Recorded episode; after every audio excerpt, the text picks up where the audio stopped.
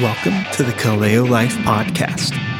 You can find more resources for gospel living and information about us by going to our website, kaleo.community.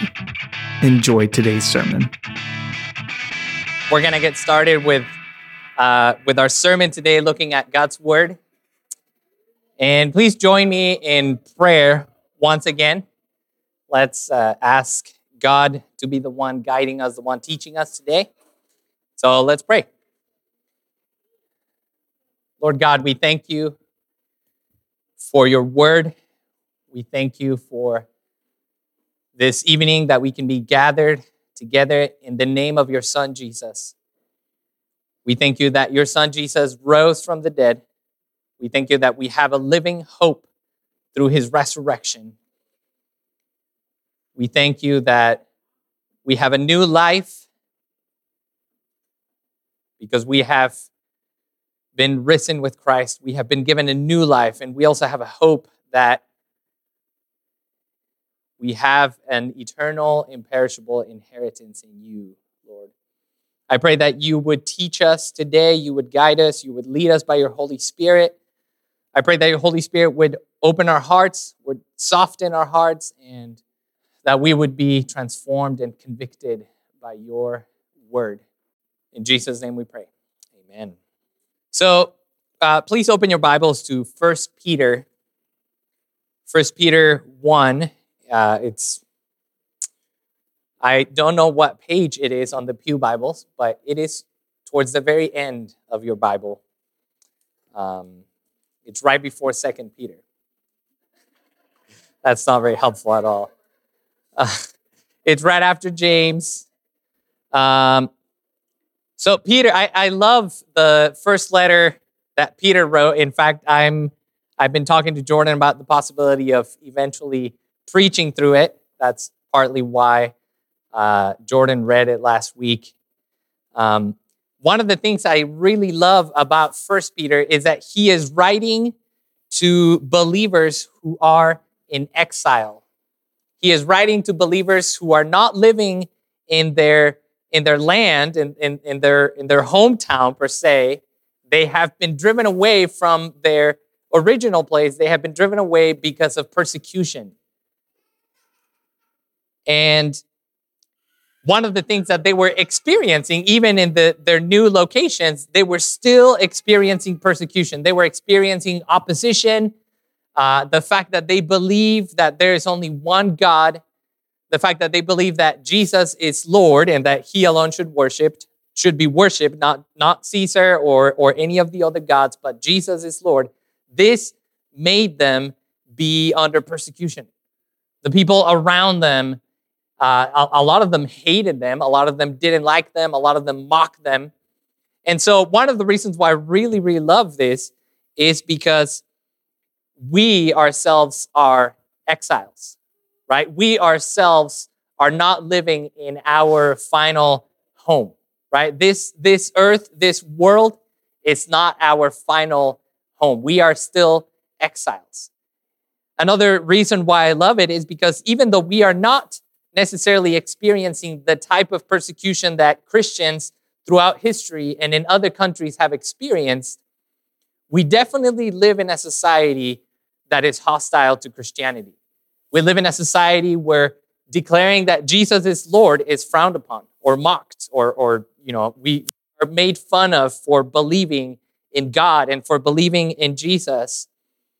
And, you know, again, I, throughout history, we, we're not even close here in the US uh, in terms of how many believers have suffered, how many Christian or how Christians have suffered throughout history, right? We can think of the times when they were used as human torches or when they were thrown to the to the lions to the wild beasts uh, or when they were shunned or or killed or imprisoned right? And we're not there yet by the grace of god. But i think we can identify with this letter here. We can identify with the believers that peter is writing to and that he is writing to the exiles. And we are the exiles. We are those who still are not who are not home yet. Um, so, you know, one of the, as I mentioned, one of the reasons uh, Christians in, in this letter and throughout history have been persecuted is because they worship God. Christians insist that God alone is to be worshiped. Christians insist that Jesus is Lord, right? That nobody else, that not Caesar, not the government, not money, not any other God, but only Jesus is Lord and he is to be worshiped.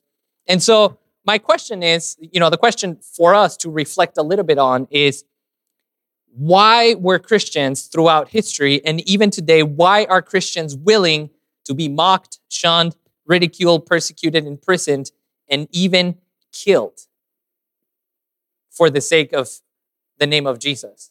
Why would someone be willing to go to the extent that the disciples went to for the name of Jesus? Right? Especially, well, I would say the answer to that is I would say it is because of the hope of the resurrection. It is because of the living hope of the resurrection. The reason why Christians have been able to endure all of this persecution and suffering and all of these things is because of the resurrection of Jesus. It is because Christians have the certainty that Jesus rose from the dead, and therefore we will be raised from the dead. And that gives us boldness and, and courage to endure all sorts of things. Paul writes to the Corinthians in 1 Corinthians 15. He says, he's, you know, he's speculating, he's, he's, or not, I shouldn't say he, he is not speculating, but he is answering to believe, or sorry, to people who are saying that the resurrection is not real, that the resurrection doesn't exist. And so he says, if Christ has not been raised, your faith is futile and you are still in your sins. Then those also who have fallen asleep in Christ have perished.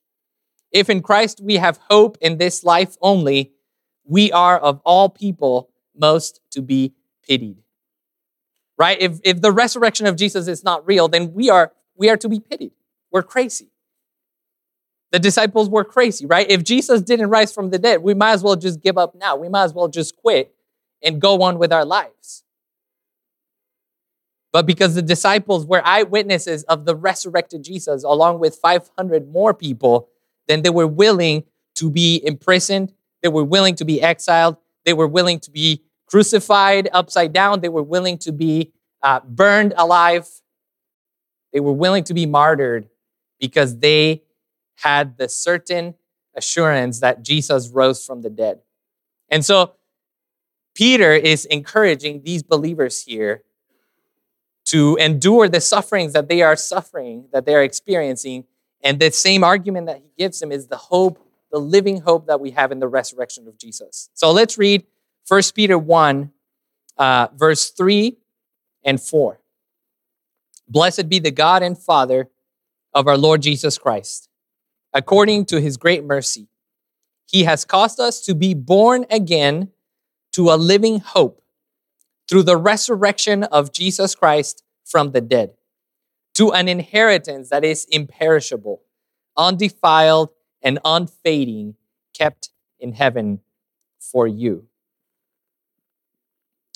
So Peter here begins this exhortation to the Christians by telling them, but well, not telling them, but ultimately by speaking to, to God or worshiping God and saying, Blessed be the God and Father of our Lord Jesus Christ. And so, why should God be worshiped, right? Especially for these Christians that are going through persecution, through suffering, through trials. Why should God be worshiped? And so, Peter here tells them it is because of the living hope that we have. It is because of the living hope that we have through the resurrection of Jesus. So, what is this living hope that he's talking about? Well, let me let me talk a little bit about this uh, living hope that Christians have had throughout history.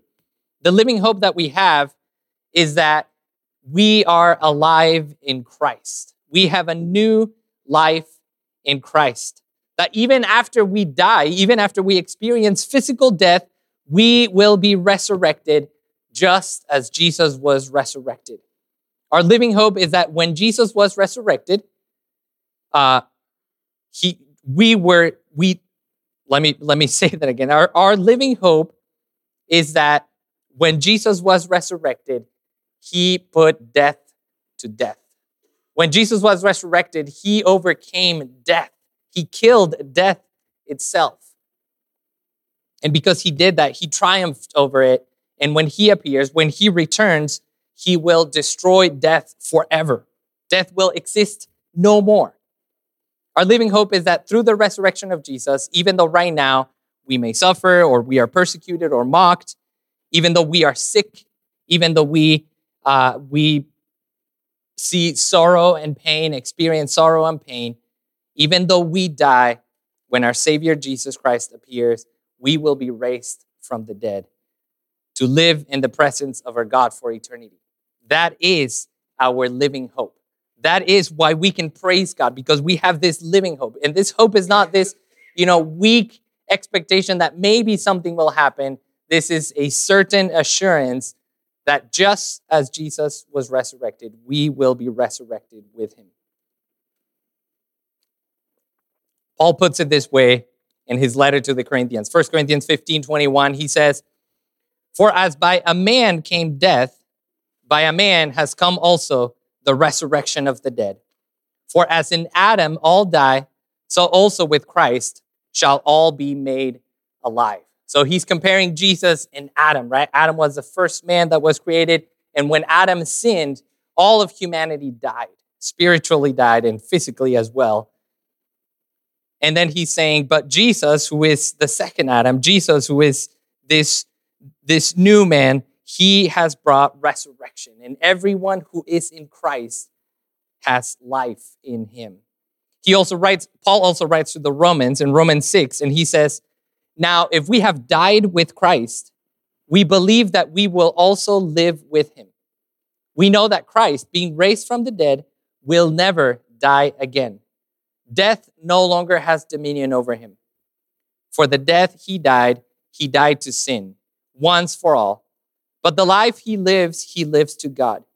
So you also must consider yourselves dead to sin and alive to God in Christ Jesus. This is the living hope that we have that we are dead to sin and we are alive to God in Christ Jesus. Now, Paul also, not Paul, Peter, Peter also refers to this uh, living hope as an inheritance that we have received. So if you look at 1 Peter 1, verse 4, he says, To an inheritance that is imperishable, undefiled, and unfading, kept in heaven for you. Have you ever received an inheritance? I haven't. Uh, now, you know, I, I, have never received an inheritance, so I don't know what it feels. But, you know, as I was just thinking about it, I was thinking, as nice as it sounds getting a big chunk of money or property or whatever it is that you receive, the problem with inheritance is, is that it means that someone has died, right? It means that there has been some sort of loss. Now, another problem with inheritances is that they don't last long, right? You can buy nice things, you can invest it, you can buy property, you can do a bunch of different things with it, but they don't really last that long. I mean, they, uh, who knows, right? Maybe you had a lot of money and you you invested it really wisely, but eventually it's gonna go away.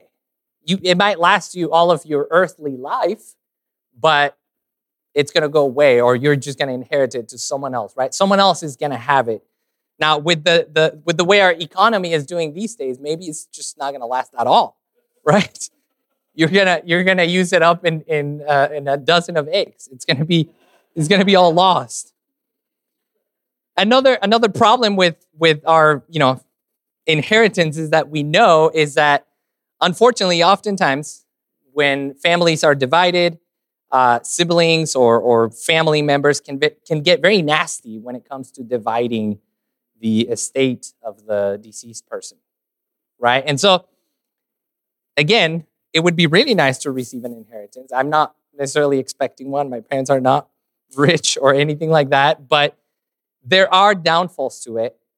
But here, Peter is not talking about an earthly inheritance, right? He's not talking about an inheritance that will eventually fade out or will run out or that siblings are going to fight over. He is talking about a heavenly inheritance that is eternal, something that cannot be taken away from us. And he's saying, you know, going back to this idea of blessed be the God and Father of our Lord Jesus Christ, he is saying one of the reasons why we worship God is because he has given us an inheritance. And this inheritance, it, he describes it with three words. He says, it is imperishable, undefiled, and unfading. It is imperishable because it will never end. It will never run out. It cannot be destroyed. No one can take it away from you. Greedy siblings cannot take, they cannot take you to court for it. It doesn't end. It is eternal, right? The inheritance that we have been promised by God is an inheritance that we will have for eternity. He also says it is undefiled. It cannot be polluted. It cannot be corrupted by sin or death. The inheritance that Christians have from God is pure from all sin and corruption.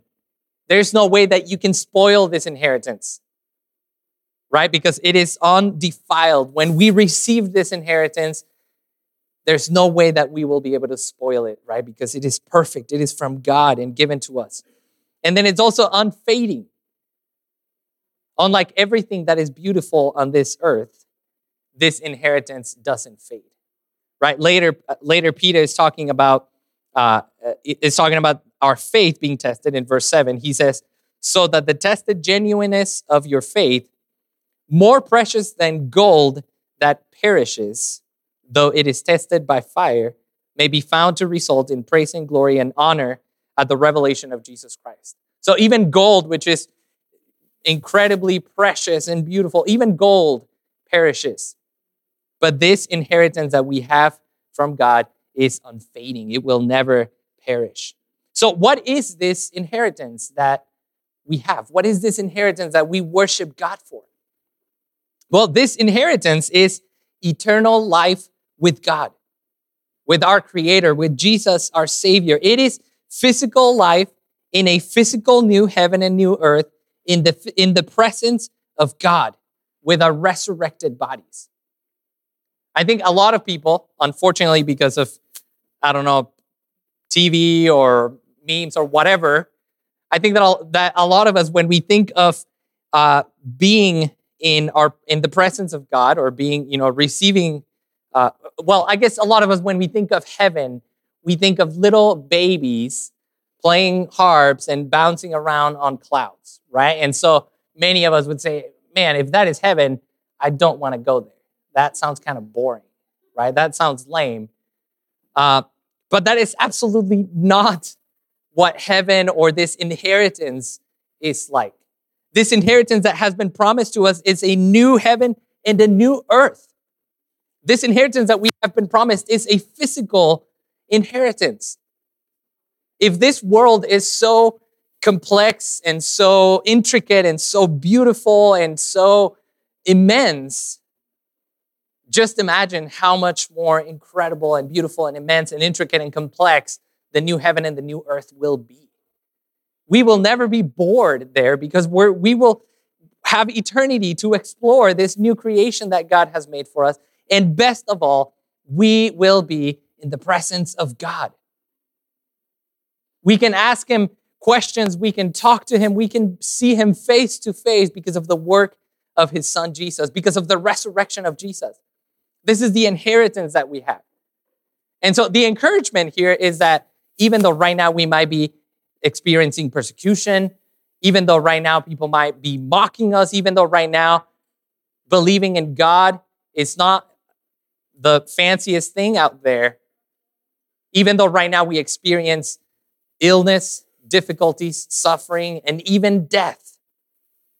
Our hope is that we have been promised an inheritance that is imperishable, undefiled, and unfading.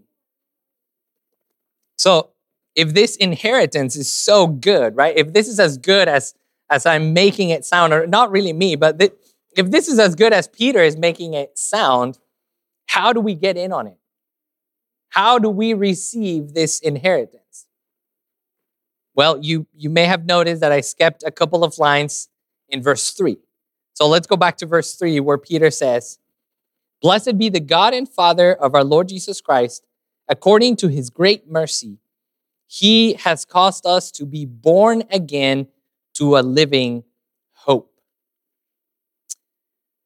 Basically, what Peter is saying here is that if we want to receive this inheritance, if we want to have this living hope, it is necessary that we are born again.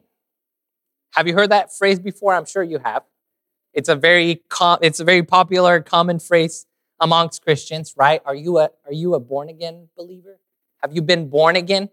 And now maybe, you know, some of you may think this was probably something that was made up by I don't know, Christianity in the south or whatever, I don't know.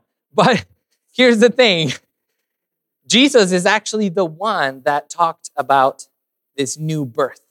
Jesus is the one that said it that we need to be born again to inherit the kingdom of God.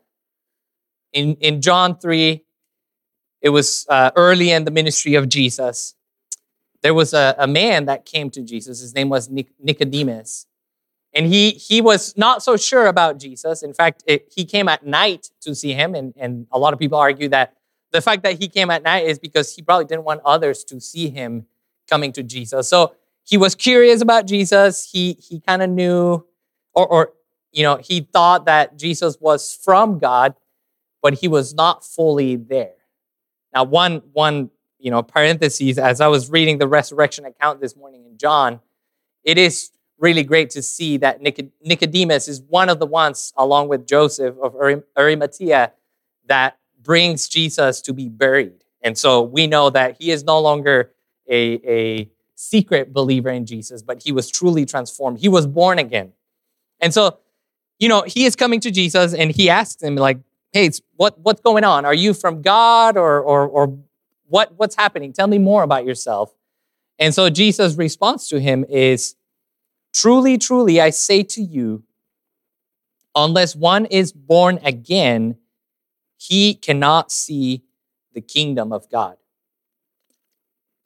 Jesus is telling this man if you want to have a living hope, if you want to have an inheritance that is incorruptible, unfading, if you want to have an inheritance in the kingdom of God, you have to be born again.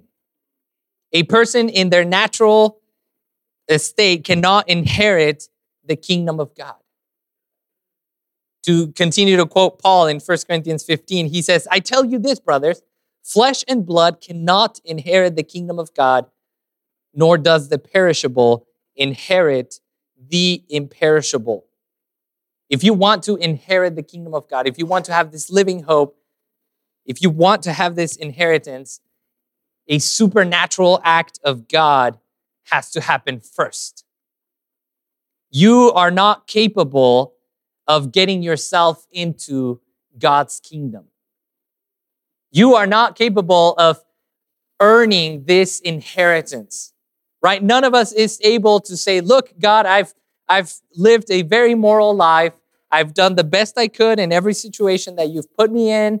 And I've tried to obey, you know, the 10 commandments as much as I can and I've tried to go to church as many times as I can, and I, I even got baptized, and I've done this and this and that. And therefore, God, you should give me that inheritance. Right? It, that, that's approaching it completely wrong. Peter says, Blessed be the God and Father of our Lord Jesus Christ. According to his great mercy, he has caused us to be born again. We cannot cause ourselves to be born again right? Just like your, your first birth, where you didn't have anything to do in, in it, you didn't cause it to happen, it has to be the same way in this new birth. You cannot cause yourself to be born again. God is the one who has to cause you to be born again. And so I think the follow up question to that is well, if there's nothing I can do about it, if, if, if I cannot cause myself to be born again, then what should I do? How do I get this inheritance? Well, look at this phrase again. Blessed be the God and Father of our Lord Jesus Christ. And then listen, according to his great mercy. So, yes, we require a miracle. We require a supernatural act of God to cause us to be born again. And yes, there is nothing that we can do to earn this salvation, but there is one hope that we have that God is merciful, that God is rich in mercy. This is the gospel, right? Gospel means good news. The really good news is that God is merciful. In Ephesians 2, verse 4, Paul is talking about how we were dead in our sins and trespasses.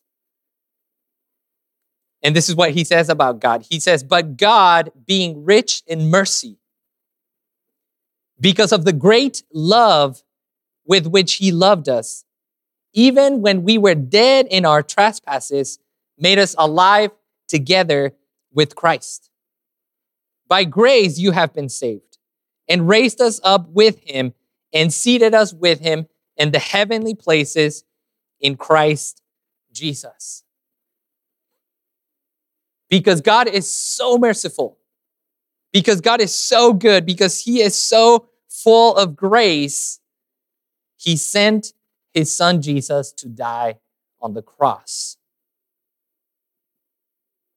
to forgive us from our sins. Because God is so merciful and he knew that we could not save ourselves, he had to intervene and send his son Jesus, who lived a perfect life of obedience and who died on the cross for all the sins that he had not committed.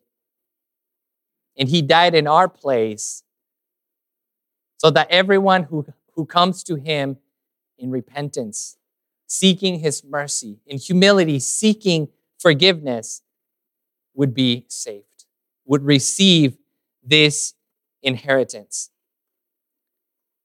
So, in other words, what can you do to receive this inheritance? You have to entrust yourself to the mercy of God. You have to ask God to cause you to be born again. You have to acknowledge that there is absolutely nothing that you can do to save yourself and fully entrust yourself to the grace and mercy of God. That's what the thief on the cross did, right? There was absolutely nothing he could have done to earn favor before God. There's absolutely nothing he could have done. He could have never you know, gotten baptized or go to church. Right there, there's a a video that I watched. I, I won't try to you know retell you the whole thing, but if you have time, you should look up Alistair Begg on the thief on the cross. It's a short clip, and and these are some of the things you know. These I, I love the way he put it, but you know, basically he's like, hey, when this guy gets you know got to heaven, the angel that you know obviously we know that that's not how it works but you know that he's kind of telling a hypothetical situation. The angel is going to be like all right so why are you here? And the thief is like i don't know. Well are you what do you think about the doctrine of justification by faith alone? Never heard of it in my life. And then basically you know the uh, the in the story the angel asks him, So, all right, on what basis should I let you in? And he says, The man in the middle cross told me I could come.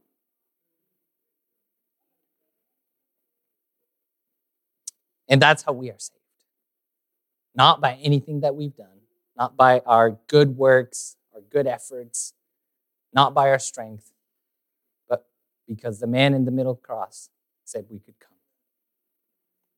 And this is why Christians are willing to suffer anything, give up everything for the sake of Christ. Because we serve a merciful God who has made it possible for us to inherit his kingdom and live with him forever. And even if we die physically here on earth because Jesus Christ is alive, we have the living hope that we will be resurrected on the last day to receive our inheritance. Let's pray. God, we thank you for your mercy. We thank you for your son Jesus that gave his life to save us.